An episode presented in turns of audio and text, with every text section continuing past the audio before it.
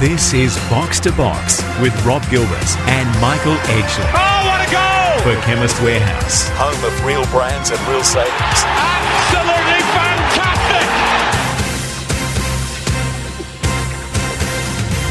Hello and welcome to the first edition of Box to Box on Macquarie Radio NTS News Talk Sport, a radio program devoted to all things football. I'm Rob Gilbert and together with my co-host Michael Edgley, every week we'll review the latest in the world game. This show is all about delivering the football people of Australia a radio conversation that digs deep into the issues of the game, both on and off the pitch, hopefully with the right mix of seriousness and fun. Now there's a lot of programs on TV about the domestic game these days and plenty focusing on the international scene, but there are precious few opportunities opportunities for the fan, expert, and part time enthusiast alike to sink their teeth into the genuine football analysis and conversation that they want to. Box to Box, as the name implies, intends to rectify that by covering the whole spectrum of the game from one end of the pitch to the other. Of course, top of the agenda every week is going to be the A League and whatever news is breaking on the domestic level, with a specific focus on the Socceroos and their qualification trail to the World Cup in Russia 2018 and whatever tournaments they're in the process of qualifying for. We'll also be spending plenty of time on the English Premier League and the other major European competitions, including La Liga, Serie A, and the Bundesliga. Of course, the Matildas have installed themselves as one of the rising stars of team sport in this country with their epic performance in the Women's World Cup. So we'll be staying across everything to do with our girls, Aussies abroad, and every corner of the game from South and North America to Africa and Asia. And of course, a show like this wouldn't be complete without the voices from the terrace. We've put together a lineup of experts famous for their hard hitting opinions, and each week we'll chat to the likes of Ned And Craig Foster, among others. But first up tonight, the hardest hitter of the lot, both literally and figuratively, John Kosmina will be along to talk the Socceroos and the FFA Cup. Some of the most authoritative journalists in the country, including the Ages Michael Lynch and Sebastian Hassett from the Sydney Morning Herald, they'll feature regularly. But tonight, we'll hook into the business of football with the man who knows more about the subject than anyone in this country, John Stensholt, who, among other strings to his bow, is sports business feature writer with the Australian Financial Review. I reckon that about covers off what Box to Box is all about. So, welcome, Michael. It's been a while in coming, and now we're here. Great intro, Rob. Fantastic to be with you. Really excited about what's ahead for the next two hours. But don't forget, we've got some regulars on the show. We're going to have football royalty, Dean Hennessy. He's going to be talking A League. We're going to have Ben Soro Perez, a new name to Australian listeners, but he's our European football correspondent. We're, we're going to enjoy Ben's contributions. And of course, our news hound. And he's here with us in the studio now. Mark Van Aken. He's got all the news. Let's go with it. Thanks, guys. Of course, the big news this week has been the EPL broadcast rights going from Fox Sports across to Optus. We'll talk to John, well, you guys will talk to John Stensholt at length a little bit later from the Financial Review. Fox, I can tell you, speaking to some insiders, are in a bit of a panic at the moment. The, the deal is worth $60 million over three years. Impact on the A League rights. Michael, you got your hand up. I just want to know: Do you think uh, some of those commentators have made the calls around to SBS to Channel Nine? Are they are they just sort of manoeuvring? It's been a pretty comfortable experience for those guys at Fox Sports. What do you think, Mark? I think it's too early for that. And again, John will have some opinions on that. I, I, think the big question that we need to delve into on the show is okay, and it's a question that's been asked everywhere on social media, right throughout media in general this week. Okay, Optus has got the rights. What does that mean? How do we actually watch it? How's it going to happen? There's obviously, I've got a lot of ideas on that. John will obviously have those ideas too, Rob. And I know we'll talk to John about this as well, but is it possible that Optus might on sell to Fox Sports? Is that an option? I think anything's on the table at this point. I've got the feeling that Optus didn't really expect to win and that they're probably scrambling now, going, "Oh, geez, we've won. How do we actually deliver this?" And at the same time, I know Fox. Uh, even just listening to them, uh, I think on Mumbrella there was a piece today. Uh, earlier in the week, they were kind of, "Oh, it doesn't matter. It's not a big loss for us. That's not a big revenue driver," which I think is rubbish. I, I think it is one of the major drivers of subscriptions to Foxtel. Obviously, the AFL, the NRL, football is a big one and as well. And part of the problem as well, of course, is that with Fox Sports having the A League, you've got that talent list that's at the moment fabulous, but they work across both competitions, don't they? So how are they going to keep a lot of these guys in their jobs? Are they going to be able to keep up the same kind of standard as A League? Well, that's the question I want you guys to ask John. John will probably have a good idea on that a little later in the show because, in theory, this should mean that the TV rights for the A League are worth more. But uh, it may work the other way because it's the umbrella was the Premier League. The A League's a little uh, one underneath. Anyway, I'll leave that up to the experts, uh, Rob Gilbert and Mike Edgley, later in the show. Moving on, Police Association of New South Wales President Scott Weber has labelled Western Sydney Wanderers fans as grubs as he calls for the sacking of Senator David Leyonhjelm after the poly used the term ACAB, which apparently is all cops are bastards. Very nice. Uh, several times, the Senators also uh, advocated flare friendly zones inside stadiums as part of his nanny state parliamentary inquiry. Rob, I reckon I can see you down the front with your flare. Yeah, that, that, that'd be you, wouldn't it, Mark? Uh, I know we're going to have long conversations about that issue over the journey, but uh, I think that's one point where he's uh, 100% correct. Australian football great Josip Skoko will pre- uh, present the Mark Viduka Medal to the best player at the 2015 FFA Cup final on Saturday night at AAMI Park. Uh, meanwhile, Ben Williams has been appointed the referee for the Cup decider. Uh, moving through, Olyroos head coach Aurelio Vidmar this week named a 22 player squad to play international friendlies against Qatar and Iran on the 12th and 16th of November in Doha and Dubai, respectively. The bulk of the squad is overseas based, with eight drawn from the ranks of the A League, plus Aaron Lennox and Brad Smith, I think ex Liverpool, uh, who are currently uncontracted. This will be the final opportunity for Vidmar to work with these players before naming his squad for the AFC Under 23 Championship in Doha next January. Michael, a spot in Rio was on the line. Just what we need, Mark. Another trip to Rio. Absolutely. Um, pressure on uh, this age group within the whole elite setup. Um, we have underperformed at Olympic level. Uh, everybody will be watching. Uh, it we haven't is- got there at Olympic level for the last few times. That's been a problem. 2000 was the last time, wasn't it, when it was here in Australia, and we got a we got an entry point. Athens. Yeah, that's right. So look, I think it's um, I think it's absolutely crucial that uh, we qualify for the Olympics. Everybody would agree with that. However, um, form suggests we're going to find it difficult. Oh, it's going to be tough, Rob. And uh, these are crucial games in the lead up. Well, you look at the uh, the, the World Cup, uh, the Joeys the other day. They did brilliantly well until they came up uh, against uh, Nigeria. Now we thought that they'd faced off against some of the world heavyweights, and then we get smashed by six goals. Well, we didn't start the tournament super well. Uh, I think it was Germany 4 1. Obviously, had a famous win over Argentina. There was the draw with Mexico. It was a bit of a mixed bag. There were certainly some positives to come out of the tournament. Be interesting to see. I know Dean Hennessy's coming on to talk uh, uh, all things A League, but uh, he's the kind of brain you'd want to pick on. Okay, was you know is the glass half full or half empty? And of course, uh, Aurelio Vidmar hasn't got time really to uh, dwell. He's going to move on to the under 23s. But I, I think the underlying point there is that we all love to talk about the fabulous depth and the pedigree and where our young players are, are uh, playing around the world. But it's only in these big tournaments where the yardstick is really tested, isn't it? If, if we are able to, first of all, qualify and then perform respectably. No, exactly right. Michael, I, I don't know if you caught any of the games, but uh, I know against Argentina it was like something like 27 shots to 10 that the Argentines had, and they were really coming in that game. So, look, I don't want to be too negative, but we can't just hang our hat on beating Argentina and just having that one result. And we've got a habit of doing that, particularly at junior tournaments, of going and beating a Brazil or an Argentina. I think it was the first time we've beaten Argentina.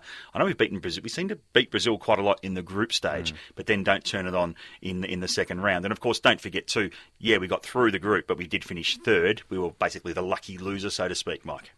Absolutely. Look, the, the Joeys, I think you have to celebrate we got through to the, the round of 16. I think you have to celebrate that. There's no question that that was a good performance. However, I think getting beaten 6 0 by Nigeria, and, and look, I don't think um, Nigeria would be the top of the pops of all the youth development programs in the world. There would have been a huge amount of natural talent just in that team. Uh, I think something we need to reflect on, and I know uh, the FFA with its whole of football program, the whole um, the whole uh, youth development structure, all of that needs to be considered. Moving on to the A League, uh, gentlemen. This evening, Sydney FC take on the Brisbane Roar. If Sydney does beat Brisbane, it'll be their best ever start to an A League campaign after five games. They're currently sitting three wins and a draw. The Roar's Dimi Petratos has scored four goals in his last five A League appearances against Sydney, which is his former club. Loves banging them home against the old mob. The last fixture between these two sides, you might recall, uh, had the joint highest amount of goals in an A League game, nine. Marc Janko scored a hat trick. We won't be having that, of course. Moving on to tomorrow, the Jets take on the Wanderers. Jets looking to win three consecutive games for the first time since November 2013. Western Sydney's only managed one win in their last 16 away A League games. I know, Rob, they were celebrating the fact that it was 12 months since their Asian Champions League glory, but it's been another slow start to the campaign for Tony Popovic's Wanderers. Yeah, look, one of my brothers, his wife, and their three kids are uh, foundation members at Wanderland. They love the place. Um, they're uh, supporters of all sport in Australia, and uh, and they've loved them for, since day one, and they've followed the journey. And look, they're far from getting jaded or uh, or uh, uh, disenchanted at all. But I think with the uh, with the, the They will soon. Well, I think it's fair to say that some supporters will. That uh, uh, Tony Popovic uh, led them to, to glory early, and uh, and they need to see some results. History says when you turn over large numbers of a squad in a club competition like the A League, uh, you're going to struggle. The Wanderers have done that. Okay, and the last, well, they have. There's been four, I think it's 14 players have moved on. It might even be as much as 18. Last game on Sunday, gents, uh, Central Coast Mariners up against the Phoenix. Mariners have scored, now this is a fun little stat. The Mariners have scored goals in their last 12 A-League matches, but managed just one goal on 10 of those occasions. So, Tony Walmsley, he's wanting to play this free attacking style, but he's not really getting the goals at this point, and no player has created more chances or assists for his teammates than Phoenix's Michael McGlinchey. So an interesting game up at Gosford on Sunday. Fabulous stuff, Mark. We will welcome you back later on in the program. You're with Rob Gilbert and Michael Edgley on Box to Box on NTS News Talk Sport on digital radio, streaming on the NTS app, and you can also search for NTS on TuneIn Radio. Up next, Dean Hennessy talking all things A League. Box to Box. Can you believe it? For Chemist Warehouse. Home of real brands and real savings. And this could be the most crucial goal of all. Broadcasting on NTS News Talk Sport on digital radio and streaming on the NTS app. You can also search for us on TuneIn Radio. So welcome back and welcome also to Dean Hennessy talking all things A League. Well, we've got football royalty with us, Dean. Uh, uh, Rob, we should actually introduce Dean and let people know who he is because we know who he is. He is football royalty. He's the son of Tex, uh, Terry Hennessy, over 400 games in the Old English First Division, the precursor to the Barclays Premier League. Uh, not only that, over 50 times captain of Wales. He's Mark Pele. Dean's father is a legend. Uh, we're going to pump him up here. But not only that, Dean is the father of Matt. Matt Hennessy, last week, playing for Hume City in the FFA Cup semi final, did his English exam in the morning and marked Ben Khalfallah in the in the evening. Fahid Ben Khalfallah. I tell you what, that's pretty good. But don't forget, let's not. We're just not going to refer to Dean as you know son of I'm Tex not, and mate. The father of Matt. No, no, no. Dean also he, he played a few games. Dean actually played over 200 games in the Victorian Premier League. He's coached, I think, five uh, Premier League uh, clubs successfully, depending on whether you suggest avoiding relegation or not is a good result. I think it's a pretty good result. Um, but not only that, he's now the technical. He's uh, he's the old father time out at uh, Hume City. He's the technical director of Hume City, who were the FFA uh, Cup giant killers. Dino, welcome to Box to Box. Well, thanks, Rob and Edge. Uh, that was a lovely introduction. Uh, it's great to be aboard and uh, looking forward to looking at the A League uh, highlights from last week and also the up and coming week that we're, we're looking forward to uh, this weekend. Yeah, welcome, mate. And uh, look, as we said at the top of the show, we really do want to talk all things A League, and we want to talk with experts, uh, but we want to talk about the highlights of round four to get started. So, mate, uh, take us away. Well, look, it was a great round in round four. Uh, there were five victories, no draws, 16 goals, so plenty and plenty of action. Uh, victories to Melbourne Victory, to Western Wanderers, uh, Brisbane Roar, Sydney FC, and also Newcastle Jets. But there was so many things we could have talked about, and I think I've just chosen most probably three of my favourite things that happened uh, on the weekend, which will then build it up into round five to make it even more exciting. Yeah, and Matt Simon's double was the first of those against the Mariners. Look, it was, and you know Matt Simon leaving there in uh, pre-season just before you know like the season kicked off, um, and then to come on as sub, score two goals, win the game, um, and one of them was a great finish. So from his point of view, you know he, he might have had a bit of mixed feelings, obviously playing for the Mariners for so long, but fabulous finish and most probably what came out of that as well was um, it was a double whammy of the, the highlight reel was we had Graham Arnold's celebration of the goals, and obviously there's there's a, obviously a lot of feeling between obviously Graham Arnold, who was coach at the Mariners and, and, and won there as as a champion coach of the A League, but also the fact that you know John Hutchinson, one of the assistants, is a player that played for him for many years. So there was a little bit of celebration from Arnie with regards to the goal that was scored. Obviously, not just once but twice and uh, you know a bit of feeling felt on the bench. So made it uh, made it really good theatre. But that's one of the things I'm really liking about the A League, though, is that uh, there's a lot of chopping and changing, a lot of moving around, a lot of players played for different clubs, coaches coaching different clubs. But it, it's adding to the tapestry that is the ongoing history that we're seeing created out of the competition. Oh, it is. You know, like there, there, there are players out there, and and uh, Hutch was one of them, where he, he pretty well, apart from one little stint in Asia, played his whole career at um, you know the one club at Central Coast Mariners. But on the flip side of that, when they do move, you know, and it's whether a coach moves or even a player moves, there is that part that does become the tapestry, and there's and there's history, and and it just really builds it to even a more exciting league. Dean, there's a lot of emotive local issues at Central Coast. Um, how do you think the fans would have uh, would have felt about Matt Simon, you know, banging in those two goals? Um, Graham Arnold giving a bit of lip to the to the bench. Um, do you think? I'm just sensing there's a bit of a divergence already. It's only round four, but some of the fans are not happy with the the brains trust at Central Coast. No, look, it, it might be. Look, and it's it's a, it's a new duo, um, you know, it, and it's always hard when they've had success. Um, from really when the franchise started. You know, they've had good success, and it's been a difficult franchise for them with you know where they're located. But the supporters have stuck with them. Uh, they've always played a decent brand of football. But I think, yeah, look, it, it's always hard when you go in there and, and you're inexperienced, let's say in A League terms. And I think that's where Arnie comes into his own. He's, you know, he's an international coach. He's played internationally himself in, in foreign countries. He was a great National League, you know, goal scorer. I remember watching him myself. Goal of game, against him. Sorry, uh, yeah, I'm talking about Graham Arnold. No, no, I'm talking about his that nickname I used to love, Goal of Game Arnie. Yes, that's right. Oh, exactly right. Exactly right. And I think what he does is he utilises all that experience to use that against maybe some more inexperienced opposition. And again, that makes back to what you were talking about earlier, Rob, about the theatre. Mm. So I think Central Coast has just got to stick together. I mean, there's, there obviously are some internal things you know, with Liam Reddy and what's happened with the PFA. So, yeah, there's most probably a bit more to read out there, I think. Yeah, and you talk about that tapestry and uh, and the colour and the vibrancy. It was a, there were twenty five thousand people at Etihad Stadium. Um, it felt like there were 50,000 people there.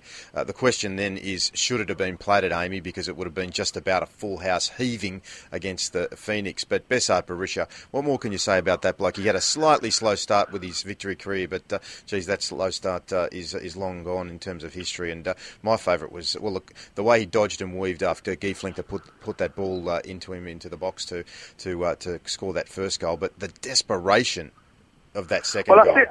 I, think you know that that's you know when we talk about characters and what people bring to the game. I mean, we've got imports that have come over. You know, your Dwight Yorkes in the early days, your Del Pieros in recent times, and they've you know done a really really good thing for the league and the brand. But when you look about an individual, a single individual that stands out for most probably for me, the best asset that's ever happened to the A League, and, and that's Besart Berisha. Um, to see what he's achieved at Brisbane Roar, He's now then gone and done the same thing at Melbourne Victory. I've seen him in close quarters, obviously with the Hume City Cup run, and we've played them twice in friendlies, and now obviously in a in an FA Cup semi-final. And the work rate the man's got, he, he actually not only leads the charge on his own, but he's actually dragging his teammates along with him. So it's a great example to the young players in their squad, and scores goals. I mean, if he was doing all of that and not scoring goals, you'd still say he'd be a great asset, but he just bangs goals in for fun. And again, he's you know he's bagged another pair there. He scored in every um, every round of the FFA Cup, and he's a major reason why these teams start winning championships. He certainly has kickstart Melbourne victory season, no question about that, Dean. Let's look ahead to Friday night's match. Um, obviously, Sydney and Brisbane, one and two, a big game. Brisbane's made some early statements. What's your take on the match? Look, it is the game of the round. It's first versus second. Um, they've, they've, both had fabulous starts. Um, Obviously, Brisbane Roar situation slightly different, where they've got a new coach in, in John Aloisi, who we all really know really well, not only from his Australian goal that most probably sent us to another level, uh, but also in his coaching time at Melbourne, um, Melbourne City. Um, so you know, we know John, and he's, I think he's done a really good job. I think there's, there's a few highlights in there, real from when you look at some of the players that are really playing well. You know, we talk about the Matthew McKay's settled really well in there and getting that midfield role where most probably Luke Brattan used to sit in there. Uh, the thing I'm more excited about them is more the Brandon Borrello and the Jamie Maclaren uh, linking together, scoring three last week between them, and um, scoring goals. They're the top goal scorers in the league, and, I think young Jack Hingert's really like you know he's had to fight that position out with the boy Pelens that they signed from Western Wanderers, but in a couple of games he's assisted and he's gone on great runs with his pace. And I just think that, you know, Brisbane seem to be hitting the straps really early on, and, and it looks like it's going to be a really positive season for them. Absolutely, Dean. What about uh, Saturday's game, uh, Newcastle and Western Sydney Wanderers? Newcastle had a couple of amazing results away from home uh, with a threadbare squad. We know the troubles up there. Um, this is really an important game for Western Sydney Wanderers, considering the start they've had. What's your take on that?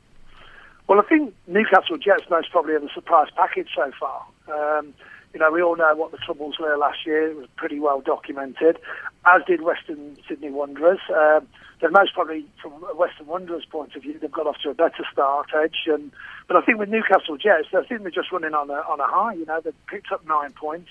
They're uh, currently third in the table. They're going to be really confident, having beaten victory there last time out, that they can actually go and win it again and stay in that top one, two, or three position. So, look, I was probably thinking uh, Newcastle Jets, just based on maybe some of the inconsistencies we do still get with Western Sydney Wanderers, even though, you know, they got a result last week against Perth Glory. I just fancy Newcastle Jets uh, on Saturday. And briefly, mate, the Central Coast Mariners, Wellington, and Perth Glory victory. Just a tip on those two matches. I think just on that, I mean, I think we just documented the Central Coast issues. Um, yeah, they're at home. Wellington Phoenix, they've not got off to a bad start, six points. If they were to go there and win, and I know they've had troubles off the park as well, but if they were there to win, all of a sudden they'd find themselves in the top half of the table. So I've got a feeling that might be a draw. Um, and on the big one, I mean, I didn't touch on Sydney FC, but for me, I just think Arnie has just got all that experience behind him, and I fancy at home with Schmelz and Brosque and Dimitrovic in the midfield, I, I can't see Sydney getting beat in a really, really tight affair. Magnificent, mate. Well, we're talking to you live in the studio next week. Enjoy the rest of your break up in Port Douglas where you're sunning yourself there, mate. Uh, Dean, thank you so much. We'll talk to you next week. Thanks, Rob. Thanks, Edge. I look forward to it. Box to box. Can you believe it? For Chemist Warehouse. Home of real brands and real savings. And this could be the most crucial goal of all. Welcome back. You're with Rob Gilbert and Michael Edgley on NTS News Talk Sport on digital radio, streaming on the NTS app, and you can also search for NTS on TuneIn Radio. Next up, we've got Sebastian Hassett, one of the most respected sports writers in Australia in all sport, but the man to talk to when it comes to the Australian domestic game. He knows all around the ins and outs of every story in the A League, but one of the questions on everyone's lips right now is what's going on with the Wellington Phoenix and the FFA, Seb? Gentlemen, uh, pleasure to join you. And, and yeah, look, it, it, certainly has been an incredible uh, week or couple of weeks uh, on this front. Uh, I mean, for all intents and purposes, I think everybody uh, thought Wellington were, were just a, just another team, you might say, there, and that they were going along without too many dramas. Um, but you know, their their sheer existence has been plunged in, into total chaos um, by what the FFA's sort of re- really come to in denying them a 10 year license, only saying to them, you know what, we won't, we won't even accept 10, we'll, we'll give you the chance to apply for four, we won't even guarantee you that. Now, their license technically runs out at the end of this calendar year, so of course, uh, obviously they would see out this season. Um, but really, after that, I mean, their their whole existence is in jeopardy now, gentlemen. And, and exactly what happens from here is very much up for debate. Um, and what they bring to the league, I think all these things are going to get thrashed out. And, and look, I genuinely don't know what's going to happen. I really don't. I, I think that the FFA is really playing a wait and see approach now. I think they've almost overplayed their hands in, in some respects in trying to sort of flush them out. But uh, the response that we'll see from, from Wellington, the club and the people and the supporters over there, I think will really determine their existence going forward. And uh, David Gallop did, certainly didn't help the situation uh, when he said no club has the right to squat on a licence, and Frank Lowy went further, telling the um, Sydney FC officials, uh, uh, including Graham Arnold and the Phoenix, to just get on with it. Now, I mean, that sort of suggests to me, as an observer and a, a close hand watcher of the A League since uh, it began, that um, that's almost like a, a kick out sort of uh, comment um, that suggests we don't want you here anymore. Yeah, I think that's pretty fair to read into it. Um, I certainly read it that way. I was surprised at, at how pointed the message was. I mean, usually when it comes to Frank Lowy and David Gallop, their their messages are a little bit more nuanced, uh, perhaps a, a little bit more conciliatory. But on this occasion, look, I mean, to say that one of the clubs who you know, they haven't really been a source of concern. Mm. They haven't really been a problem child in any way, shape, or form. In fact, I think they've been one of the more solid citizens since they came into the A League. To say that they're squatting on a license was it was quite an extraordinary comment, I thought, but it probably gave a really good insight into where the FFA is thinking. And when you say squatting on a license, that that means you're not doing enough. And basically, we need we need teams who are going to be uh, high achievers. And right now, based on what the Phoenix have been bringing to the table to this point, it probably hasn't been enough. But I do think it will spark uh, the people people in Wellington and across New Zealand into action. Seb, you know the FFA well. Um, you know that when they release public statements, they don't um, just do things off the cuff. They actually consider Yeah. them deeply. Um, it was it was a very direct message. What's happening behind the scenes? As Wellington, uh, have they not been engaging correctly? Have they been taking for granted their position in the A League? Um, is the whole New Zealand experience underwhelming for the FFA? Does it do the politics of Asian football and Oceania play into this in any way? I mean, there must be Yeah. reasons why the FFA has reacted so strongly because they could have taken a number of path pathways here. They could have, you know, they could have made the decision that uh, Wellington's not in the long term plans, but you know, dealt with it privately behind the scenes and, and put out public messages like they were reviewing the situation. There was a there was a lot of options they had, uh, but they really did smack them over the back of the head. Yeah, I, I think all the reasons you've just sort of touched upon there actually sort of almost added up, uh, you might say, and, and that's sort of uh, surprising just because of they haven't been a problem club, and you just would have thought that at this point um, the FFA would have sought stability. But I think the key thing here is timing, and the key thing about everything that we know in the modern professional world of sport uh, is money, and what brings in money into the A League television rights. And what Seb- brings the most sorry, TV ratings? Yep. Go ahead, mate. Uh, what brings in the most TV ratings? And there's uh, far and away, it's derbies. Melbourne mm. Derby and Sydney Derby rate their, their socks off, like finals, basically. And, they know full well that if they could get more derbies and they could get more teams in those big cities, they think that they'd be able to tap into a, a broader population base and therefore be able to make it a more attractive proposition to the broadcasters. What the Phoenix brings to the table in terms of ratings is very, very little on both sides of the Tasman. And that's where there's a real problem because Sky Sports New Zealand, they contribute what could best be described as a nominal figure to TV rights. So when you add those things up, their crowds have been falling a little bit, although they have, they have had some great crowds in the past, and I think some of them might come back now. Uh, I think the FFA has been doing the numbers and, and saying, look, we you just haven't been bringing what what is required. Seb, does New Um, Zealand politics play into this? Um, you know, they're branded Wellington Phoenix. Do the pe- people in Auckland do they give? Uh, you know, do they do they really care about the Phoenix? Is it just a Wellington thing? I understand the the viewing audience of the Phoenix games in New Zealand is extremely low. Um, Those things must be playing Yeah. into it as well. And before you go ahead, Seb, I just wanted to, to add to that comment. I spoke to uh, a, a- a big sports fan, Kiwi mate of mine, the other day, and asked him that very question. He's from uh, Christchurch, and he said, "Well, I'm not going to go for them. I spend half my life hating um, every other province in uh, in uh, New Zealand. In in the the other code that I follow, of course." You know the religion of New Zealand being rugby. Why would I go for a team that's that's named after Wellington? And and that seems to me to be the, one of the fundamental errors in the in the whole project. Well, I mean, we did have a New Zealand named team, and they were called the New Zealand Knights, and they were the biggest flop the A League's ever seen. So I, I don't necessarily subscribe to that, and I also think the fact that when they've played in Auckland in guest games, they've had over 20,000 people turn up. And when they played in Christchurch, I think they had 15,000 turn up. So They've only got three thousand members. well, look, I mean, uh, absolutely. There, there are some anomalies here that back up the potential that exists there. The fact that in in the only in only their third season, they had the second highest crowd of the whole season, thirty-two thousand for a final. I mean, we we struggle to get that in, in some of our major markets, including here in, in, in Sydney, possibly. Yeah, probably only Melbourne Victory could really compete with those numbers. So the potential is definitely there. That's something that I, I- think has probably been overlooked in all of that. And I think the question is what, what we probably need to do if, if if we were to look at sort of how can we make this team work rather than how can we kill them, is to go, well, where are those fans? How do we re-engage them?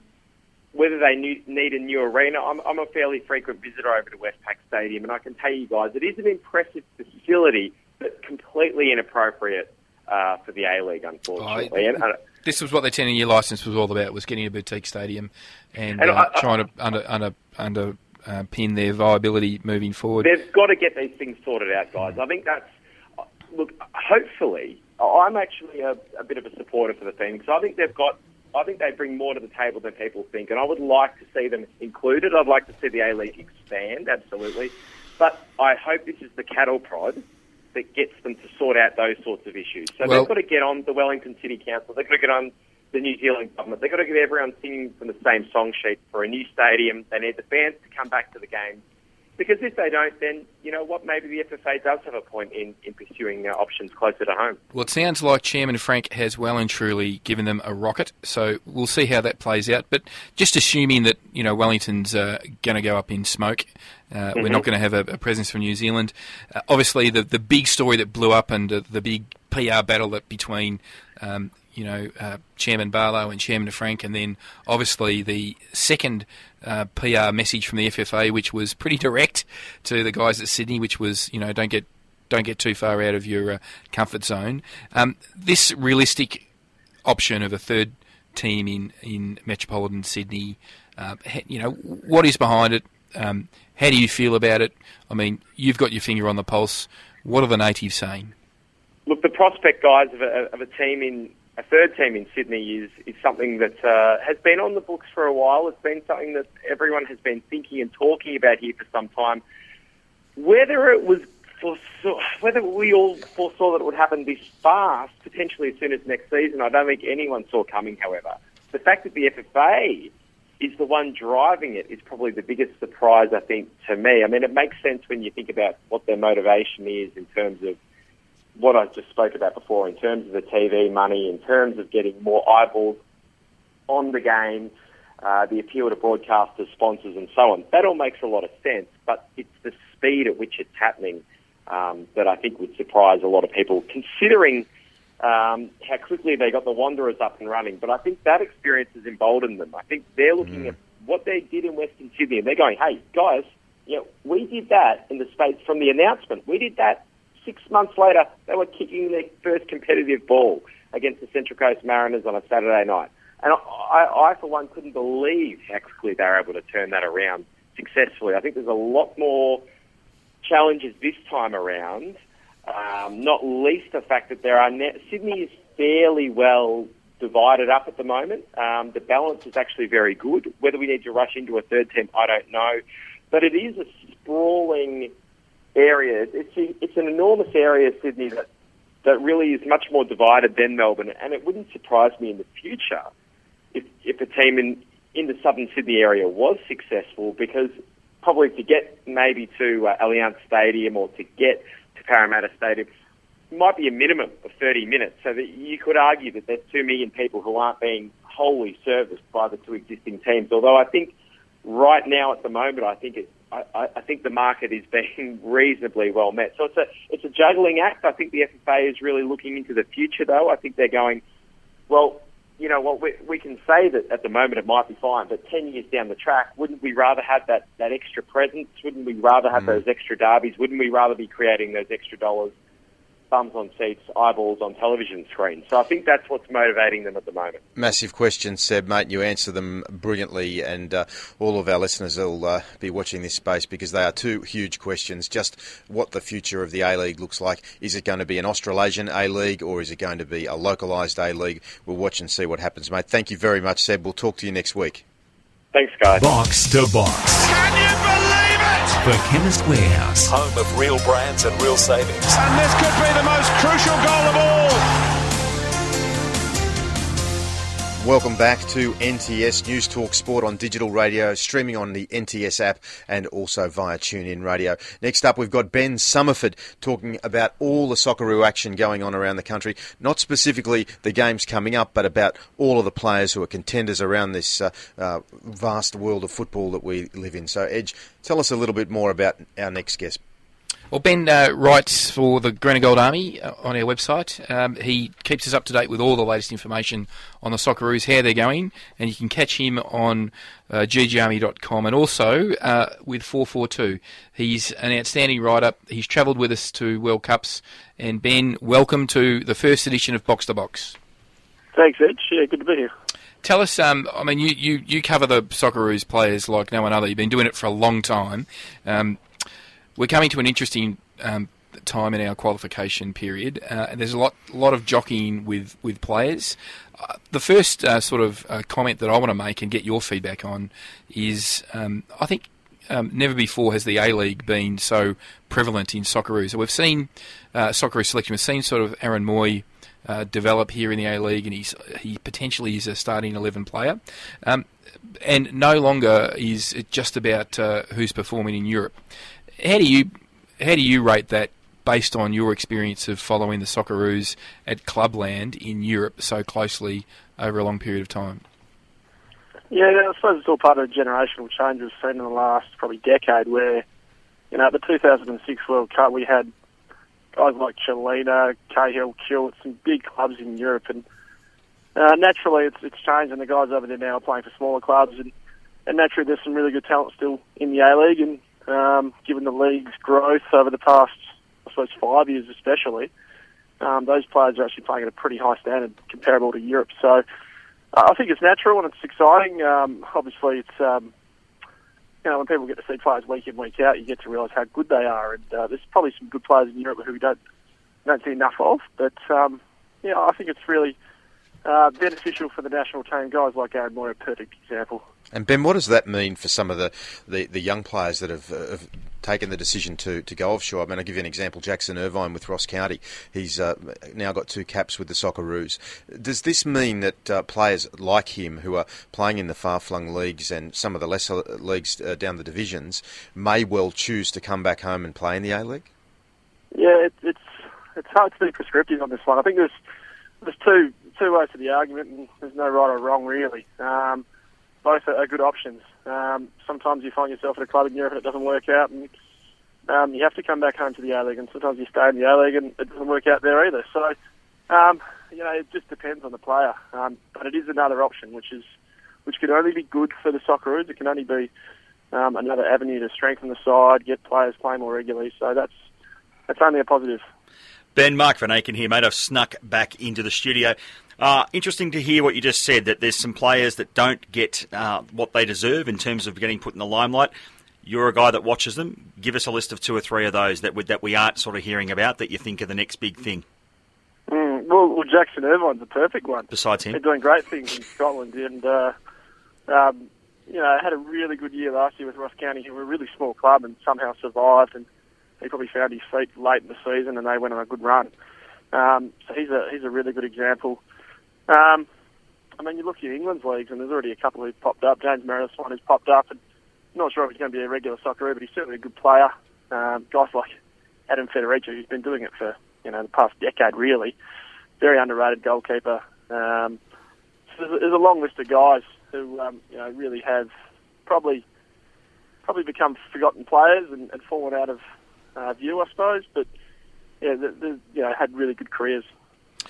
Ben, let's get down to some specifics. Uh, Mile Jedinak, you know, he's our captain. Um, he has been the barometer for the team uh, right in the lead up to the Brazil World Cup. He, he, performed very well in Brazil. He's not getting a game for Crystal Palace. How worried should we be about Mile and his future? I don't think we should be too worried at this stage. Um, you know, he's next in line. He's behind Yohan Cabaye, who's you know a France international, a really good player um, James McArthur, who's a, a really talented midfielder for, for Palace as well. So, you know, he's coming off the bench and getting minutes. I know it's not a lot, but he is clearly next in line.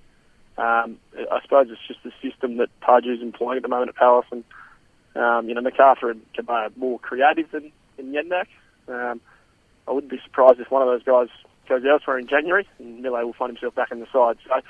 I think you probably need to assess at the end of the season um, if he, you know, if he's still third in line, you know, not, not getting the games he needs, and that's when he probably needs to ponder Tom, what next season. And Tommy Juric in some pretty good form in Holland. He's going great. Yeah, it's it's been really pleasing to see that a guy has come straight out of the A League, stepped into a really good standard league, and, and you know hit the ground running. I think he scored four goals in five or six games. Um, and I spoke to Ange last week after the, squad announcement. He was he was very excited about his form. Um, always good to make a good impression on a club when you just arrived there. Um, so that that only bodes well for him. Uh, and I think he made the point that guys like Juric, James Troisi, Tim Cahill are scoring goals. So Australia have got good attacking options at the moment, which is probably something we haven't had the last probably 12, 18 months. Talk me through Tom Rogic because every time I tune in to a European game with Celtic, uh, he doesn't get a sniff, but he seems to be doing really well in the actual SPL. But what's the reason that he's not sort of getting that, uh, getting the start in the European game, but firing on all cylinders in Scotland? they've got a they've got a big squad as they always do, mm. and um, there's a bit of rotation going on at Celtic. But as to why he doesn't get the go in the Europe, European games, I'm, I'm not too sure to be honest. But I mean, look at the weekend. He was he was outstanding for Celtic. I think he was one of the best players on the field. He set up a goal and um, you know caused all sorts of issues for uh, for Aberdeen. I think it was. So yeah, you know he's, he's coming on in leaps and bounds. Probably still nursing the body a little bit. He had a really tough 18 months, I suppose. So maybe they're just trying to manage him still, and um, you know those flights to far far flung places maybe not uh, not really agreeing with him. And the Socceroos' own Benjamin Button, Tim Cahill's just penned another deal in China. Um, added a few uh, a few rooms to his mansion in Sydney, I'm sure. Um, how long can we, I mean, it's an obvious question. Socceroos fans talk about it all day. You know, how long can we continue to expect Tim to be uh, giving us the giving us the, the input and the and the time that he does at at the elite international level?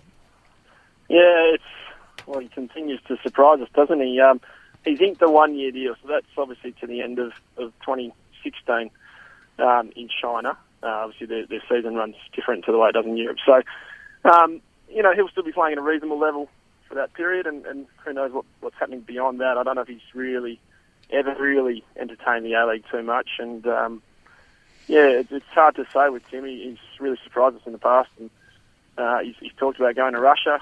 That's still a long way away, but you never know. Um, Oh, I'm a huge fan of Cahill, so you never know. Talking to Ben Somerford from GGArmy.com and 442. Talk us through Luke Brattan. He's an interesting one. Obviously, uh, left the A League, got signed by Man City. Uh, now on loan at Bolton. You've been keeping your eye on him?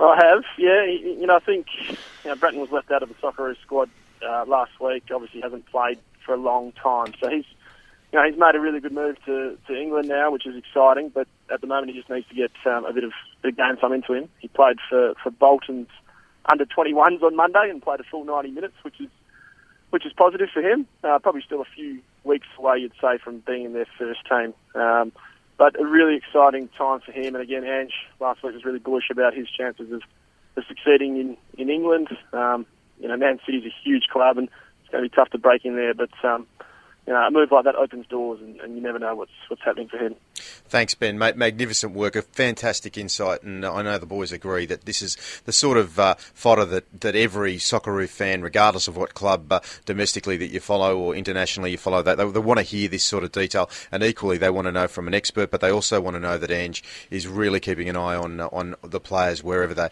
playing, because the the player themselves, their families, their managers, and so on, they're all the ones that really want to know about it. Thanks, Ben.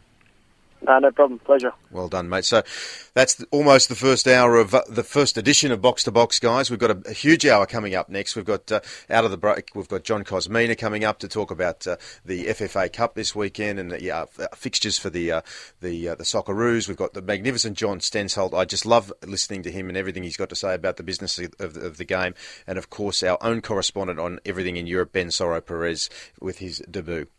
Edge. So uh, you and Mark will join us in the next hour. This is Box to Box on NTS News Talk Sport on digital radio, streaming on the NTS app. You can also also search for us on any number of, of various apps, but one of my favourites is TuneIn Radio. So go into the search engine, punch in TuneIn Radio, and look for NTS. So this is the first hour of Box to Box. A lot more coming up after the break. Box to Box. Can you believe it? For Chemist Warehouse. Home of real brands and real savings. And this could be the most crucial goal of all.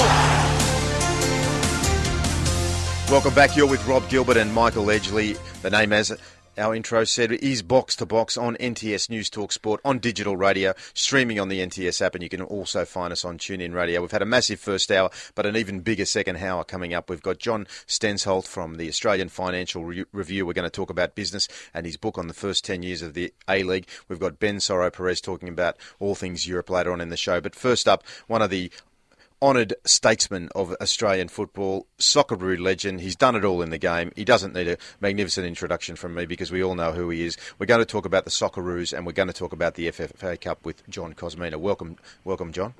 No, not a problem, Rob. Thanks, mate. No, fantastic, mate. And look, uh, I guess where do we start? Uh, the FFA Cup tradition continues, year two. It's magnificent, but I think what we really want to talk about is uh, is the Socceroos and uh, and the and the match next week in Canberra against Kyrgyzstan, and then and really uh, as to whether we go to Bangladesh. So, uh, so what's your take on this match? from all the accounts and all the numbers, it seems that if we can beat Kyrgyzstan and get the three points banked, then the Bangladesh issue sort of tends to fade into the background. Well, are we playing in Bangladesh? Has that been confirmed yet? No, it hasn't, and that's the query that's still up in the air uh, as to whether the decision occurs at all or not. Does the question tie into to the game, or is it purely a political one? So, no, we don't know the answer to that yet, Cozzy.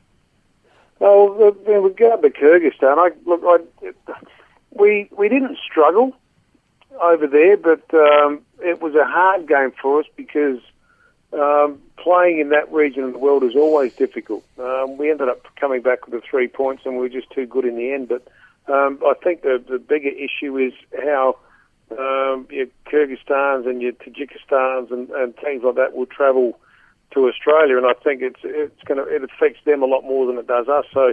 Whilst next week won't be an easy game, it's a game that we, we can't, well, we shouldn't lose, uh, and we definitely can't afford to lose it because we're four points behind Jordan now in the group, and um, we do have a game in hand on them. So that means we would fall further behind. But I can't see the, the Socceroos losing that match next week. Ange Postecoglou's brought um, a couple of players back into the squad. You know, Matty Ryan's back in. Um, for one, I don't know if he'll start. Uh, Mile Jedinak is the other. He hasn't been playing that much, so we'll just wait and see. Cozzy, just uh, well, you mentioned Jordan. Obviously, they're our rivals in the group. Um, just thinking back to the the match uh, that we recently played and lost, first time we've lost a game for a while. Um, what was your take out of that? And uh, was there any worrying signs? And um, you know how um, how would have the team taken that? Because I expecting I was expecting that they would have expected to go there and win. I think um, the way Ange manages more so than coaches is that um, he encourages and instills a lot of self belief in the team. So the players probably wouldn't have dwelt too much on the loss, um, and that's not a bad way to be. It's up to the, the coaching staff to, to tweak the little things that will make a difference um, next time around when it's important. Um, I thought we got exposed um, for a lack of pace at the back. You know, the penalty, for example, that, that Jordan scored was um, it was a ball over the top, and um, we just weren't. Matty Spiranovic just wasn't quick enough, and ended up committing the foul that, that brought about the penalty. Uh, look, we played well enough. We had opportunities to score, but um, it, it's not always going to work out how you want. Ange plays very narrow in the front third of the pitch. Um, so sometimes that works, sometimes it doesn't. I think his biggest um, issue you've got to deal with is the an embarrassment of riches in that front half of the pitch. And let's now, not forget. Sorry, Matt. I was just going to say, let's not forget we, we didn't do it easy against Kyrgyzstan. They almost equalised early in the second half in that game away. Um, yeah, they, they, they do prove uh, a, a, dangerous banana skin if uh, we're not on our game. excuse me. Yes, it is. But it. Um, oh, excuse me. Yeah, but we're at home. I think, as I said earlier, the Aussies travel a lot better than the opposition do.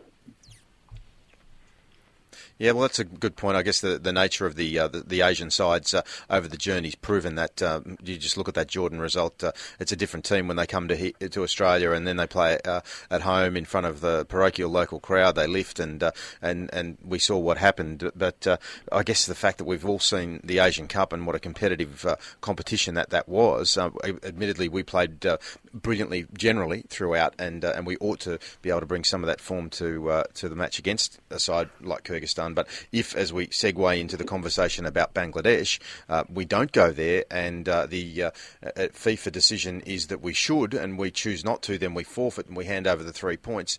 Then all the pressure gets piled on. Does that decision ha- happen before Kyrgyzstan? Is there pressure from the FFA to FIFA to make the decision before? That's all up in the air, isn't it? And, and it puts added pressure on, on this Canberra game. Yeah, look, as I said, you know, one of Ange's, Ange Postecoglou's greatest strengths is, is, is man management. Um, and the players will be focused on the here and now, which is the game um, next Thursday night, Tuesday night, the 12th, yeah, sorry, um, next Thursday night. Mm-hmm. So um, they won't worry too much about Bangladesh um, until the need arises. You've got to, as a footballer, and especially in a, in a tournament or a, a group stage scenario like we're in at the moment, you've just got to, to do what you've got to do when you need to do it. Um, and then get the result you need, worry about what you have to do in a week or 10 days or a month's time afterwards. Cozzy, just a couple of um, narrow questions. Is Aaron Mooy uh, consolidated his start his place in the starting eleven, in your opinion? I think he played well in the, the last game. He, I think he's probably got to grow into his Socceroo role. And as I said before, I think Ange has an embarrassment of riches in that front half of the pitch. Now, if Aaron Mooy plays alongside either Mile Jedinak or Mark Milligan, um, what do you do with Tom Rogic, who is a very creative number 10. What do you do with Mas Luongo, who doesn't really suit starting in a higher and wider position as he has in the last couple of games so that you can fit Tommy Rogic and Aaron Mooy into midfield. So that's what I mean. Ange's got a bit of juggling to do. Um, you've got to look at what's the best outcome for um, that particular situation. Now, for me, Mooy um, is a good player. He's a very good player. Um, whether he is a consistent Socceroo yet, um, remains to be seen. And as I said, I don't think Ange will maybe give Mile a start. He hasn't played much since returning from injury for Crystal Palace. It seems like he might even be on the out there. So, you know, Mark Milligan will definitely start. And uh, Aaron, I would expect Aaron Mooy to play alongside of him. And uh, then you're looking at Tommy Rogic or Mas Luongo. Now, Tommy's had two games. Maybe Mas can go back into that number 10 role that he played in the Asian Cup so effectively. All interesting thoughts, Cozzy. Um, just let's just think about Bangladesh for a moment. In your career, do you ever remember a time when um, you were concerned or worried about uh, a place that you were going to go and play for the Socceroos? No, not really. It wasn't. Um, I mean, I played in Israel a couple of times, and uh, it was probably. Um, I mean, that was interesting in that you know they they weren't at war with anybody, but they live in a fairly volatile situation. Uh, but we were probably more concerned about getting out of the ground afterwards because we we, we won, and uh, at Ben Gurion Stadium there, and, uh, and but it wasn't. Um, you, it's never really feared for your life. I suppose this is a totally different scenario because there is a there is a terrorist threat there, and uh, the cricket team have already cancelled mm. their tour. Um, you know, one would hope that I've always sort of had this underlying belief, and maybe it's a bit um, blasé of me, but it, um, I think um, football might be one step too far, if you know what I mean, mm. because it's it, football is actually a very important part of the, the social fabric of all of the countries in the Middle East. But you're, you're saying you think that they wouldn't go there, and that, that we should take the risk and play the game. Um, look, it's it's a hard one. I personally, as a player, um, I think I would like to go. Uh, but it's not a decision that I guess the players get to make. It's a decision that's made by either the FFA in consultation with the government. And um, the way governments are these days, it, um, it, uh, they're certainly going to err on the side of caution, aren't they? That's right, yeah, and it's a massive, massive decision if you get it wrong. Uh, we don't want to go there. So uh, yeah, yeah. I guess we've speculated enough on that. We've got a little bit of time left, mate. Um, give us uh, your brief uh, sixty-second preview of the FFA Cup and how you see that one playing out. It should be a cracking final. I mean, Melbourne victory at home. Um, played really, really well against Wellington on Monday night. Um, basically, the perfect um, practice match for a cup final coming up in six days' time. Um, they're in form. Perth aren't. Perth will be in their second successive FA Cup final, FFA Cup, sorry. And uh, they didn't perform all that well in uh, in Sydney last weekend against the Wanderers, but it almost was as if their minds were on this Saturday night rather than the game that they were playing in um, at the Wanderers. So it's, it's going to be a good one. I think in the end, Melbourne at home will certainly be too good for Perth. It uh, it should be a good match. But Perth are, are battlers. You know, they they made West Sydney really fight for the three points last week, and although they didn't play all that well, um, they still caused them some problems. They may have um, a few players back like Diego Castro and um, and Georgie Sandor, who I think have have uh, still yet to, to really put their stamp on the A League this season, but certainly the players that we'll need to watch out for in the weeks to come. And the score victory up by how many, mate? Oh, I think Perth may be capable of one, but victory will be a two or three one win two or three one win to Perth. Cozzy, magnificent as always, mate. You're succinct, you're decisive, you uh, you call it as you see it, and uh, and we're all ears when we're listening to you, mate. You're going to be a fundamental part of this program as we go forward, and uh, we're really grateful for your time this evening, John Kosmina. Thank you. Box to box. Can you believe it? For Chemist Warehouse. Home of real brands and real savings. And this could be the most crucial goal of all. And you are on Box to Box on NTS with Rob Gilbert and Michael Edgley on digital radio, streaming on the NTS app and also on TuneIn Radio. Just hit TuneIn Radio find the search bar, type in NTS, and there you have it. So, welcome back, and we've got a guest we're really looking forward to talking to. He's one of the most authoritative uh, spokespeople on sport and business in this country. Uh, he's written a magnificent book on the first 10 years of the A League. We want to talk to him about both those subjects. John Stensholt, sports business feature writer with the Australian Financial Review, amongst many strings to his bow. Great, uh, great to have John on board, isn't it, Edge? Absolutely, and uh, let's get straight into it. The, the, Barclays Premier League is a commercial juggernaut. John, we know that uh, the UK domestic rights alone yielded the Premier League 5.1 billion pounds for the next three-year period. We know that the Premier League's in the process of concluding its international round of rights, and here in Australia, um, to some people. Uh, surprisingly, uh, maybe surprisingly, awarded to Optus over the incumbent Fox Sports and a couple of other bidders. Um, global television insiders, they tell us the bidding process for the Barclay Premier, Barclays Premier League rights is purely brutal. It's all about money. Um, incumbency really means little. Um, John, um, welcome to you. Um, we want to get into this because the fans want to know how on earth are we going to watch Barclays Premier League through Fetch TV? Or will it be something else? Well, it's a very interesting question, gentlemen, and yeah, well, I think we're all a bit sort of uh, you know gobsmacked a bit this week that Optus, you know, essentially a telco, a, uh, a mobile phone company, now has the rights to the English Premier League. Look, it's not um it's not unknown throughout the world. I mean, BT Sport in the UK, uh, well, you know, BT, which is you know which has risen from a from what was a telco into what's starting to you know get into uh, you know television and broadband, so on and so forth. Uh, that has some rights over there. So yeah, it's, it's, it's happening here in Australia too. So Look, what uh, Lew, the, um, the, the Optus boss here in Australia, said to us in the Financial Review this week is that effectively it's going to look the same, but which which is very nice on paper. It, it, I think that to me that means there's going to be some sort of a subscription TV service, and as you've alluded to, probably Fetch. Uh, there'll be uh, you know you'll be able to watch it digitally as well, and uh, may well involve iPad apps, uh, mobile phones, and uh, you know getting highlights the next day on your mobile and that sort of thing as well. So uh, it may look similar, uh, as I said on paper, but whether it has the reach uh, and the scope that uh, you know, Foxtel Fox Sport did is another question altogether. And John, have you spoken to anyone at Optus to, to give you some background on, on, on what their plans are? Because you, you, just go onto social media, you look at some of the comments pages on the, the newspapers, there's a lot of outrage out there. There are people that are, are, are filthy that uh, they've invested their money, they've committed, they think they've got this, they, but you know what they want? They want the Premier League, but they also want the A League, and they're thinking, you know, I like a few other sports here and there. You know, am I just going to be reamed when it comes to uh, having to pay for all this stuff? Yeah, it is a bit of decoupling of um, you know the, what are essentially the two biggest sort of football assets. Although you know if we, we chuck the World Cup and uh, Euros perhaps uh, you know in there every two years or four years. Yeah, look, it is uh, you know it dovetailed very nicely for Fox, didn't it? You'd have a couple of games on Saturday night.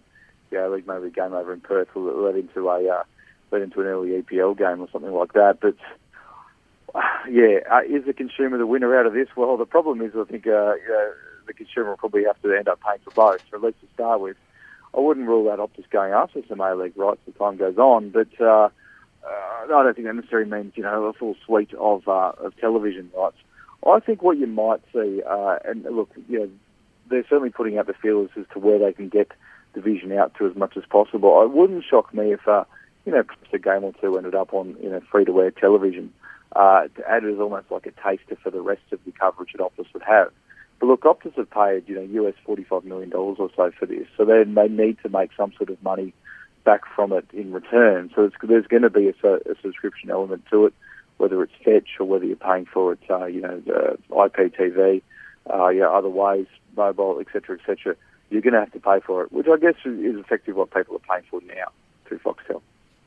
John, um, what's it mean for the FFA? You know, um, should they be bullish about a new entrant into the uh, the landscape of football television broadcast rights? Um, will Fox uh, Foxtel change its uh, its strategy? Um, you know, will the FFA be happy uh, today, or will they be a little bit circumspect? I think they were very intrigued by it, and they were a bit uh, gobsmacked by the amount of money that uh, that, that Optus are paying for the rights. I mean, that US forty five million is is is is, is a lot more than what FFA are getting from Fox and SBS, you know, for the domestic rights at the moment. Uh, there's a couple of schools of thought, thought on this one. You know, uh, without the EPL, you Fox Sports aren't going to really care much about football at all, and uh, you know, may well dump the A League. Oh, the way I look at it is, is this way, and I think at the moment, and perhaps I'm being uh, more optimistic than pessimistic about it when it comes to Fox. They need content in the summertime. Now, most of their most of their sport, you know, the NRLs, the AFLs, the V8s, uh, and so on is in our winter. They need uh, a compelling enough reason for people to keep their subscription up up in the summer. And you've got to remember that you've got to understand that they, they have a reasonable amount of uh, people who do switch off, you know, for a few months over summer, get it back on when the footy's back on, so to speak. You know, the, the other codes I'm talking about. Uh, they're going to need stuff in the summer. They lost the Big Bash cricket a couple of years ago to Channel 10, if you remember. So it means that uh, you know, look, the A League, you know, for for for its uh, trial and tribulations it's going through, uh, it does provide, you know, at the moment, what uh, five games a week of live content every weekend. Uh, can you imagine uh, what what Fox Sports may well look in the summertime without that? I mean, we're talking about a, a, a station or a business that has uh, five channels at the moment. They need stuff on it. Absolutely, and as you say, uh, the, the the the way that the sporting landscape is being broken up uh, at the moment. Uh, I know this is a football program, but uh, but Fox Sports is uh, is under siege right now. They've been shut out of the uh, the NRL broadcast deal, and they're they're trying to get back in on the table there. They've now just lost the Premier League. This starts to suggest an entirely different landscape in terms of Australian consumption of of sport on TV, on devices, etc. Yeah, absolutely. Look, they're, they're, they're, going to deal themselves back in the game with the NRL. They're going to get that Saturday game back, and I you know, there's a very strong mail about that. The Channel Nine will give up some rights, so they will. I think actually, I think what you probably see now it depends on what uh, price tag they put to it. They're going to get every NRL game, like they have every uh, AFL game. The, the word coming out from them is they want live and they want local sport. Does that mean less international sport, like the EPL? Clearly, because they've lost that out you know, other, football. They've had the La Liga, remember, as well, and other bits and pieces. Uh, I think that augurs okay for the A League, but you know, the, the rating, they're not happy with the ratings again this year. They're down again. They're, they're distinctly unimpressed with um, how the FFA has marketed the A League uh, the start of the A League season, which you know uh, really hasn't been much marketing at all. I mean, I, I can't think for the life of myself what what advertising I've seen on TV, uh, you know, for an A League game or, or much advertising at all. So Fox Sports aren't too happy, but uh, you know they're they're probably going to have to go along and uh, you know do some sort of co-investing uh, with the A League and uh, help bankrolling help bankroll its improvement, which is what you're hearing David Gallop talk about these days. He wants a, a television partner to come with him. Uh, well, it remains to be seen, but uh, like I said, I think Foxtel needs stuff in the summer. The A League does provide them something. John, that's sensational analysis, and um, we thank you for that. But you're not just here to talk about uh, the machinations of Optus and uh, football broadcasting rights. You have published a book that every soccer fan in Australia should read, in my opinion. Uh, the inside story to the tumultuous first decade of the A League. I reckon you've had a heap of fun doing this. How much fun has it been? You, have just reading the book. Uh, you, you sense that you had fun making it. Oh, look, uh, yeah, I did have a lot of fun, to, to, to, be fair.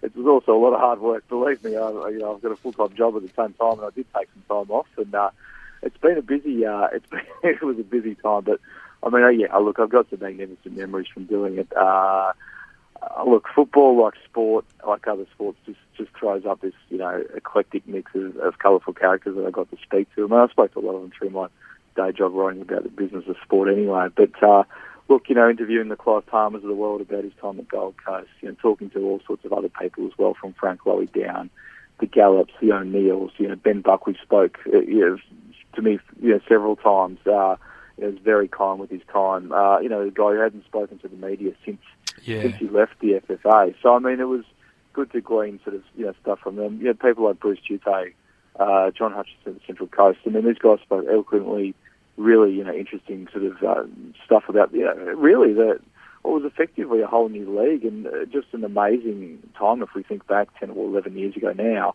just about when it when it was all being set up. Uh, it's it's been a roller coaster ride and it continues to be so. And uh, yeah, no, look, it was great fun. I mean, I, you know, I'm a, I'm a long time football fan, so it was a bit of a labour of love. Uh, but hopefully, you know, hopefully, we've given some people something entertaining to read. That's what we set it out to do. Yeah, dead set, John, it absolutely is. And uh, speaking from a, the point of view of a person who's who's covered the A League for our radio network for ten years, and I stood on the running track at Olympic Park when those first uh, baby steps were taken, and we we just saw that organic growth of the game, and uh, and and you knew straight away that, that the A League was going to work because you saw the passion in the crowds, and uh, and look, we do respect and pay homage to uh, to all the great uh, ethnic diversity that created the, the, the, the foundation of the game in this country, and that's one thing that we uh, critically need to, to, to pay attention to into the future, so that we don't lose um, that that uh, magnificent heritage of uh, of the various. Uh, um, immigrants who've come to this country and made the game what it is, but uh, but the A League's certainly been a success. Now, mate, you tell us it's coming up to Christmas. Uh, you can buy the book uh, at all good and bad bookstores, I'd imagine. Yeah, absolutely. That's the hope. Uh, wherever you want. you can even order through my uh, uh, Sean Mooney's uh, website as well, Leopold Method, you know, all the usual sort of digital sort of things as well, your, your iBooks, uh, uh, yeah, your Amazons of the world, etc., etc. Yeah, so look, uh, we've had some really, really kind uh, and positive feedback about it, so we're very humbled by that. Said we had a good crack at what, what we hope was an entertaining read, and uh, uh, yeah, amazing, amazing diversity. And range Edge, before you say there good, so. Edge, before you say goodbye to John, the book is called A League: The Inside Story of the Tumultuous First Decade, written by John Stensholt. I was actually going to ask John to see wh- see whether he's actually sent Clive Palmer a, an autographed copy. Yeah. no, I, I haven't spoken to Clive for a little while. Though I had up in Richmond as well, so I've got to come. I've got to come across his path. Look, uh, we haven't got any uh, any uh, lawsuits from him yet, so that, maybe that's one good indication. but I, I know that people are working for him that, that were sort of were, were pretty keen to have a read. Look, you know, Clive's a warts and all sort of character, and I think he's moved on. You know, the A League is probably a bit of a platform for him to get into uh, you know a bit of notoriety into federal politics, and look what he's done ever since. Uh, Senator Clive. He's moved on from there. Absolutely, but uh, I mean, everyone should read the book if you're interested in football and, and colourful characters like Clive. I mean, there's been an amazing uh, group of tycoons that uh, the FFA have been able to rope into these A League clubs. Um, some of them good, some of them bad. Some of them are still there, some of them are not. So um, make sure you get out and get the book. And credit also to your co-author Sean Mooney as well, there, mate. Let's Yeah, thanks forget. very much, guys. Yeah. We'll talk to you again, John Stensholt. Magnificent stuff. Do yourself a favour, to quote Molly Meldrum, go out in there and buy it for yourself, buy it for a family member. It's going to be a magnificent Christmas present. Up next, after the break, we've got Ben Sorrow Perez with Focus on Europe. Box to box. Can you believe it? For Chemist Warehouse. Home of real brands and real savings. And this could be the most crucial goal of all. Yes, you are on Box to Box on NTS News Talk Sport. You're with Rob Gilbert and Michael Edgley, and we've covered a lot on the first episode of Box to Box. We've had John Kosmina, John Stensholt, we've had Sebastian Hassett, we've had everybody who uh, is anybody so far. I think it's a, an understatement, perhaps, but maybe it's an overstatement. I don't know what it is. We're on digital radio, we're streaming on the NTS app, and you can also search for us on TuneIn Radio. But we're not only about uh, introducing talent that uh, is uh, well known and uh, and famous around the country, but uh, we're also looking at people who uh, are the rising stars of talent. And we talked to Ben Somerford earlier on with the uh, the Australian Socceroo rap, and now we want to introduce you to Ben Soro Perez with Focus on Europe. So, Edge, you give us a little bit of background on Ben before he rolls into his work. Well, Ben's our secret agent. Um, he's been a great pickup. We've just ripped him out of Brighton and Hove Albion, um, where he's been recently the media man. Um, he's returned home to Australia, although he does speak like someone who's lived in Brighton for a while. We'll get to hear his voice in a moment, but uh, we're really, uh, really fortunate to have Ben. He's our European correspondent. Uh, he'll be joining us each week, giving us all the all the insight and the news of what's happening uh, over in the UK and Europe and beyond. So, Ben, the first question I have for you, are you ready for it? Is tell us about and Hove Albion. What does that mean? Brighton and Hove. I mean, they're they're uh, they've been pretty competitive in the English Championship. You work for them. Tell us what Hove Albion means. Oh yeah, well they're on a 16 game unbeaten run at the minute, stretching back to uh, the tail end of last season. So it's all promising, uh, and the Hove Albion is it's just a little bit next to Ho- next to Brighton, basically. So you've got the Brighton bit, and if you live in Brighton, you're Brighton. If you're Hove, you're Hove actually. Um, and that, that's kind of where the name comes. So there are Hove supporters out there and des- denizens of Hove who are listening on the app and thinking, Edge, mate, you need to research more. You, You- need to understand. no, no, more. I mean, no, I knew all about it. You I did didn't not, Rob. You asked that ask question in pre-production, so we thought we'd ask. Hey, and, And I read Roy of the Rovers when I was a kid. I know all about it, mate. I was a paper boy. I've got a stack a foot high. That's fantastic. Uh, ben, but let's get into it. Um, you've got some uh, news from Europe for us, and we're going to have a, a bit of a talk. Obviously, off the top, tell us about what's going on at Chelsea. Yeah, first off the bat, obviously hard to uh, hard to avoid is uh, the issue surrounding Jose Mourinho. Uh, the will he, won't he stay on um, at the club? Um, recent news from from the UK is that apparently Monaco have approached Chelsea and offered to pay the 35 million that is his buyout clause of his well, the remainder of his contract. Uh, it was turned down by Abramovich in what must be uh, quite the uh, faith, I guess. Well, I guess that's the thing. I mean, the Mourinho. point is there, and, and the words that you can clearly hear that you're searching for are the fact that uh, Roman Abramovich is giving him one last chance. He he's got so much tied into his uh, his time with. Uh, Jose I'm still Mourinho. recovering from 35 million pounds. No Yeah, wonder Ben's absolutely. speechless. But let's not forget the fact that uh, that you don't have to like Jose Mourinho, but he's brought glory to Chelsea, and uh, and he and, and in the in the world that is the uh, English Premier League, you're either a coach that's going to that's been sacked or that you're going to be sacked, and uh, and and he knows the, the game as well as anybody. But uh, for Roman Abramovich to, to give him that lifeline uh, is is unusual, but he, he's earned it, hasn't he, Ben? I think you can look at it both ways. You can say yes, he has earned it, or you can look back at past indiscretions. He left Chelsea under a cloud last time. Uh, he went to Inter. He had great success at Inter. Huge compensation package to go to Real Madrid. Wheels fell off there. Very similar to this. Turned the players. Uh, the club generally against media, very short, very abrupt interviews, and the same thing seems to be happening here. Now, perhaps the length of his contract is a reassuring factor to him that he has got that ability uh, and he will stay on. But He must be under an enormous amount of pressure. I think we've got a grab of a press conference that was held earlier this week. Uh, let's go to it. Uh, Nige, can you? Josie, there's been so much speculation about why the form is so different this season to last season. Same bunch of players, different results. We don't know. Same manager. Same manager. Do you know, essentially, why the results are so different this season? Yes, I know. Can you give us any clues? No, because I'll be here for a long time. It's a combination of uh, it's a combination of factors, and um, some of them I I can't, I don't want even touch them. Um, and yes, I know. I think that covers everything we just went over, and that his his approach to the media as a whole at the minute suggests that he, he is someone under pressure, regardless um, of what you know people in the media may be speculating at the moment. And he, he's made a sport of baiting the English media. We all know that, and uh, he's enjoyed it in good times. But now the uh, you know the, the, the claws are out. They're they're sensing blood, and uh, and there's no better media in the world than to draw blood than the English media. And, and just listening to John Terry uh, uh, today talking about how he uh, has well, we talk about the full support of the board, but when you roll out the big gun and you say the that you roll out the captain, you haven't got many weapons left in your arsenal to to to have the captain come out and say we're all fully supportive of him. But then the, on the on the same page, John Terry starts to, you know, he's not a, a, guy that you see a lot in the media, but when he comes out and, and starts to, to slag off against uh, former, well, well-known players with good careers and bags them himself, you can sense the tension that's coming out of the club. It's palpable, isn't it? Yeah, it is, and I, I think again, if you look back previously, the same thing happened at Real Madrid. He he went in. For whatever reasons, there were disagreements between him and Iker Casillas. Casillas was, uh, I think he was vice captain at the time, and he was slowly distanced and forced out of the team, uh, and and off he went. I don't think that's the case that will happen to John Terry. But. Ben, people in the you know the commentary and the, the stuff we're reading online suggests that it's only a matter of time. Mourinho's finished. Who do they replace him with? You know what what's what are the bongo drums? What what do you think of the options? But there's been speculation that uh, Carlo Ancelotti uh, may be enticed back to the club. Um, but you have to wonder if that's a clutching at straws approach um, from from Chelsea. I mean, he's been there before and he has had success, but he's going to inherit a team that needs to replace uh, an aging defence. John Terry, uh, Gary Cahill's not getting any younger, not necessarily playing any well, um, and there are issues throughout the club. I mean, Cesc Fabregas came out the other day.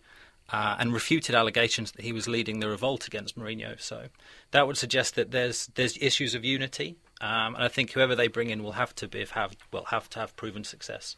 Well, let's um, let's leave Chelsea. Let's jump on the M1, head up the highway to Manchester United.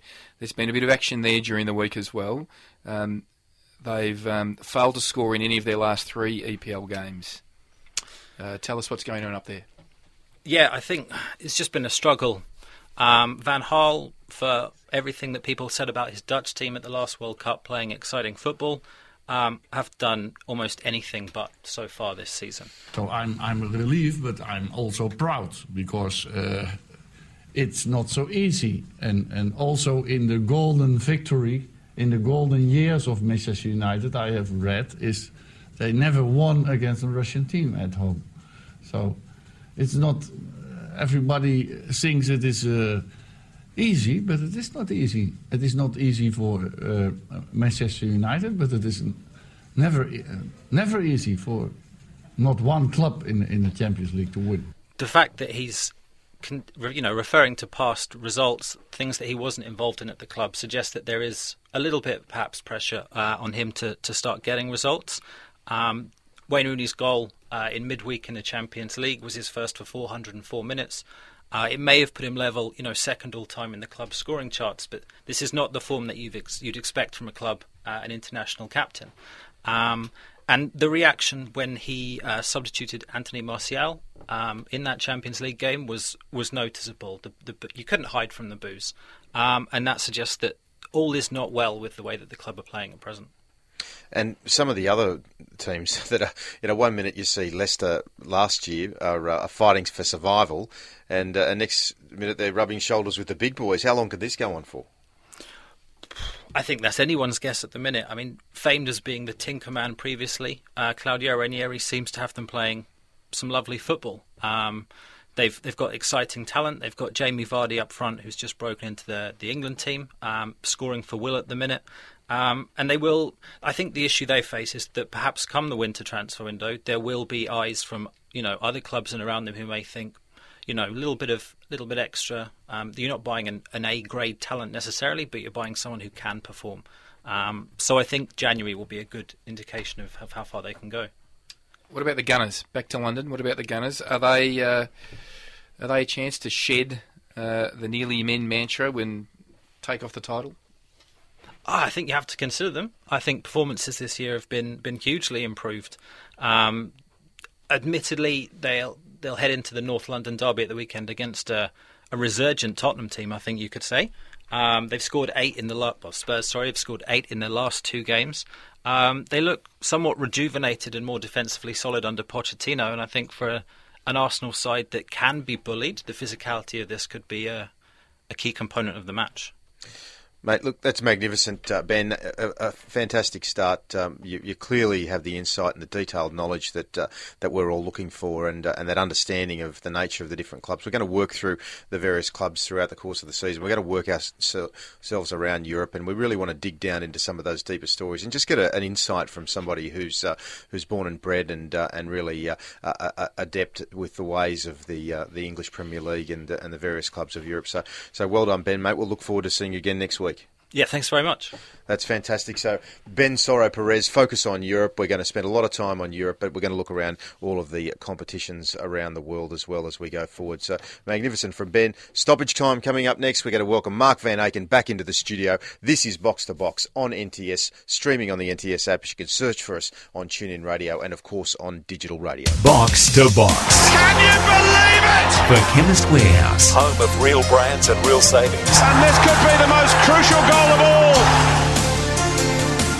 And You are with Rob Gilbert and Michael Edgley. It is box to box. It's the end of the first episode. The assistant referee has put the board up. He says there's nine minutes to go in stoppage time. This is NTS News Talk Sport on digital radio, streaming on the NTS app, and you can also search for us to listen anywhere in the world on TuneIn Radio. Just type in NTS into the search bar. Tell your friends, tell your family. We hope you've enjoyed the first show.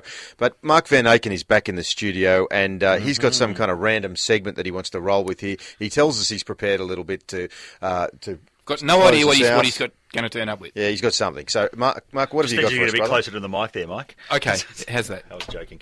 Okay, uh, look, I haven't had enough of Jose Mourinho yet. I know Ben covered him, but we've got some audio. Nige, the producer, let's hear what this is post Liverpool on the weekend. This is what the uh, gaffer had to say to the media. After a fabulous start, the game just got away from you there. I have nothing, nothing to say. Nothing to say about the game at all. Nothing. I have nothing to say. Nothing to say about the Lucas decision that left him on the pitch. Nothing to say. I have nothing to say. The Costa clash. I have nothing to say. I'm so sorry. I have nothing to say. Do you not think it's time to have a chat to the fans just to give them some message, give them indication of your the fans thinking? are not stupid. We heard them chanting your name. The fans are not stupid. You did say before this game that you weren't worried. Are you a little bit more worried now? No. Worried about what? Your future, your own position at the club, the backing of the board? No. Nothing about the game at all? At all.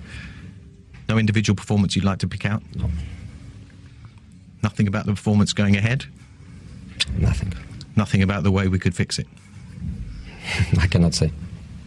Thank you for your time, Jose. Thank you. That's an awesome piece. You know, it reminded me of the uh, the pre Super Bowl last year where Marshawn Lynch I from wanna the hear so I don't Seattle. get fined. I'm on just here, go get fined. Yeah, mate. Well done. Okay, okay. You set the bar high. Continue. Uh, that's probably it. How long have we got to go? Eight minutes? No. no, uh, look, I just love what's going on with Jose. It's the third year blues. He has it everywhere he goes. He doesn't want to talk. He's been pushing over little kids in the streets of London. He's But he was stalked sued by that kid, wasn't he? Well, the kid was just trying to get a selfie. Come on. Uh, he's being sued by his former doctor. That's come up this week. It's just all going wrong for Jose. And it's funny, uh, interesting the point Ben made with Monaco coming in offering to buy him because it just seems at the moment Jose is doing everything he can to get sacked. So tell me, what's the next step to get sacked? They keep on losing. I mean, right now, I, I know it's ridiculous to say this side of Christmas, but uh, unless they start to bag a few wins in the short order, they are seriously going to be hanging dangerously around the uh, the drop zone. What about a sex tape? Everyone loves a sex tape. Well, that's probably next out there, mate. Well- so, uh, I'll leave that with you. Nice segue because what I loved during the week, I think it was on Wednesday, Karim Benzema arrested by French police after being accused of blackmail relating to a sex tape featuring Mathieu Valbuena. And I'd say no bueno on that one. Uh, I'm not quite. Sure. I mean, this is not made up. This this is this is real stuff. So that was during the week. So still a bit more to, to play out there. Um, another one, Michael Edgley. Are you aware Vincenzo Grella is a player agent? Uh, I wasn't aware of that. Um, I'm just wondering about how the, the advice goes between Vinny and his uh, and his uh, clients. Um, He knows the game inside out, but I just wonder, and, I, and I'm casting aspersions, and I've never met Vinny in person. I know you have actually over in uh, Brazil, but um, I just wonder how Vinny would go with the kind of legal mumbo jumbo that goes together uh, with that side. Now, during the week, he has. what are you uh, suggesting, Mark? I'm just saying, on the surface, I, I'm just not sure Vinny would be.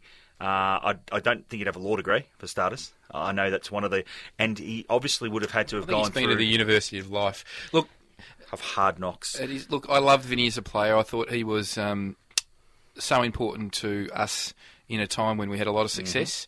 Uh, don't know how he's going to go as a player agent, just quietly. Well, he is the agent of Terry Antonis, uh, and he's come out this week, he being Vin, Vinny Grella, um, saying that Terry is probably the best player of his generation. I assume he's talking in the context of Australia. Um, he's battling for fitness at PAOK, playing over in the Greek Super League. So uh, put big raps, put a lot of pressure on his own player there. But uh, Vinny, again, one area I wouldn't be questioning him is knowing his talent uh, on the park. Now, again, we've talked about Jose. Chelsea legend Gianfranco Zola has revealed that he dreams of taking charge at Stamford Bridge again someday. And he said, "My during the week, he said, my dream, let it say, my ambition is to be Chelsea manager again someday in the future." I know Ben uh, Ben stepped out of the studio; he's got a smirk on his face for that one. Says, however, I realise that I need to improve as a manager if I want to get there, and I'm working hard to achieve my goal. Qatar is helping me a lot in this regard. He's coaching Al Arabi in Qatar. I'm not sure that's the stepping stone to to to one of the top clubs in the Premier League, Rob. I don't think so either, mate. But uh, he, he might be in line uh, for the job sooner than later if uh, if Jose keeps going the way he's going. He might well be Jose B. okay. are, we, are we still on air? Is it, I think we are. Okay, uh, disturbed at the downturn in the mining sector, Tony Sage, the Perth Glory owner, has acquired an 85% stake in Uruguayan pharmaceutical player Winter Garden Biosciences, which, wait for gents, manufactures medical grade marijuana for worldwide distribution. Does this explain some of the decisions in the head office over the last few years at Perth Glory?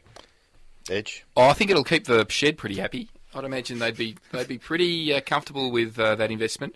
Um, just on that, Mark, do you think the Perth Glory fans have had enough of him? Are Oh, they are they over him? I think they might be. Like complete, like finished over Yeah. him? Uh, look, on, on a serious note, uh, Perth Glory were one of the great clubs of the NSL. They've underwhelmed in the A League. Of course, they are tomorrow night playing in the FFA Cup final. Um, they're still smarting that they didn't get that they weren't hosting the final. Of course, the crowd they got to their semi final was really poor. That said, so was the victories. Um, but I know David Gallop came out uh, a few months ago and sort of said to fans, "Hey, calm down. These are the guys putting the money in." that's all well and good, but yeah, he's he's on the nose. Until he's gone, I don't think you're going to see them. You see, I know the NBL is getting a resurgence right around Australia, but Perth Wildcats, even last year when the NBL didn't exist anywhere else in the country, we're getting 11,000 people a game. Yet you probably wouldn't see 11,000 at a glory game, an outdoor sport. So, um, no, they need to change. Tony Sage, I know he's put a lot of money in. His heart is probably in the right place, but I think until he's gone, the mail I'm getting out west is that they won't be on board with the team. I think they got one last chance, and that's their CEO, Peter Filopoulos. He is a good He's a good football man. yep. He's he's been around a long time. He's he's he's he's done his he's done a great apprenticeship in the commercial side of many professional sports. It's really up to him now. Um, I think he's got a tough gig, but if anyone can do it, he can. Now, quickly, we talked to John Kosmina, obviously, earlier in the show, where you guys did. Uh, now, some of the stats uh, around the Socceroos. If we're worried about a loss this week in Canberra, don't be, or next week in Canberra. Um, what have I got? I've lost my way here. Tuesday week uh, with Bangladesh, uh, of course, we're going on the road as well. We're at last time. Here we go. The last time Australia lost a World Cup qualifier at home was against China back in 2008.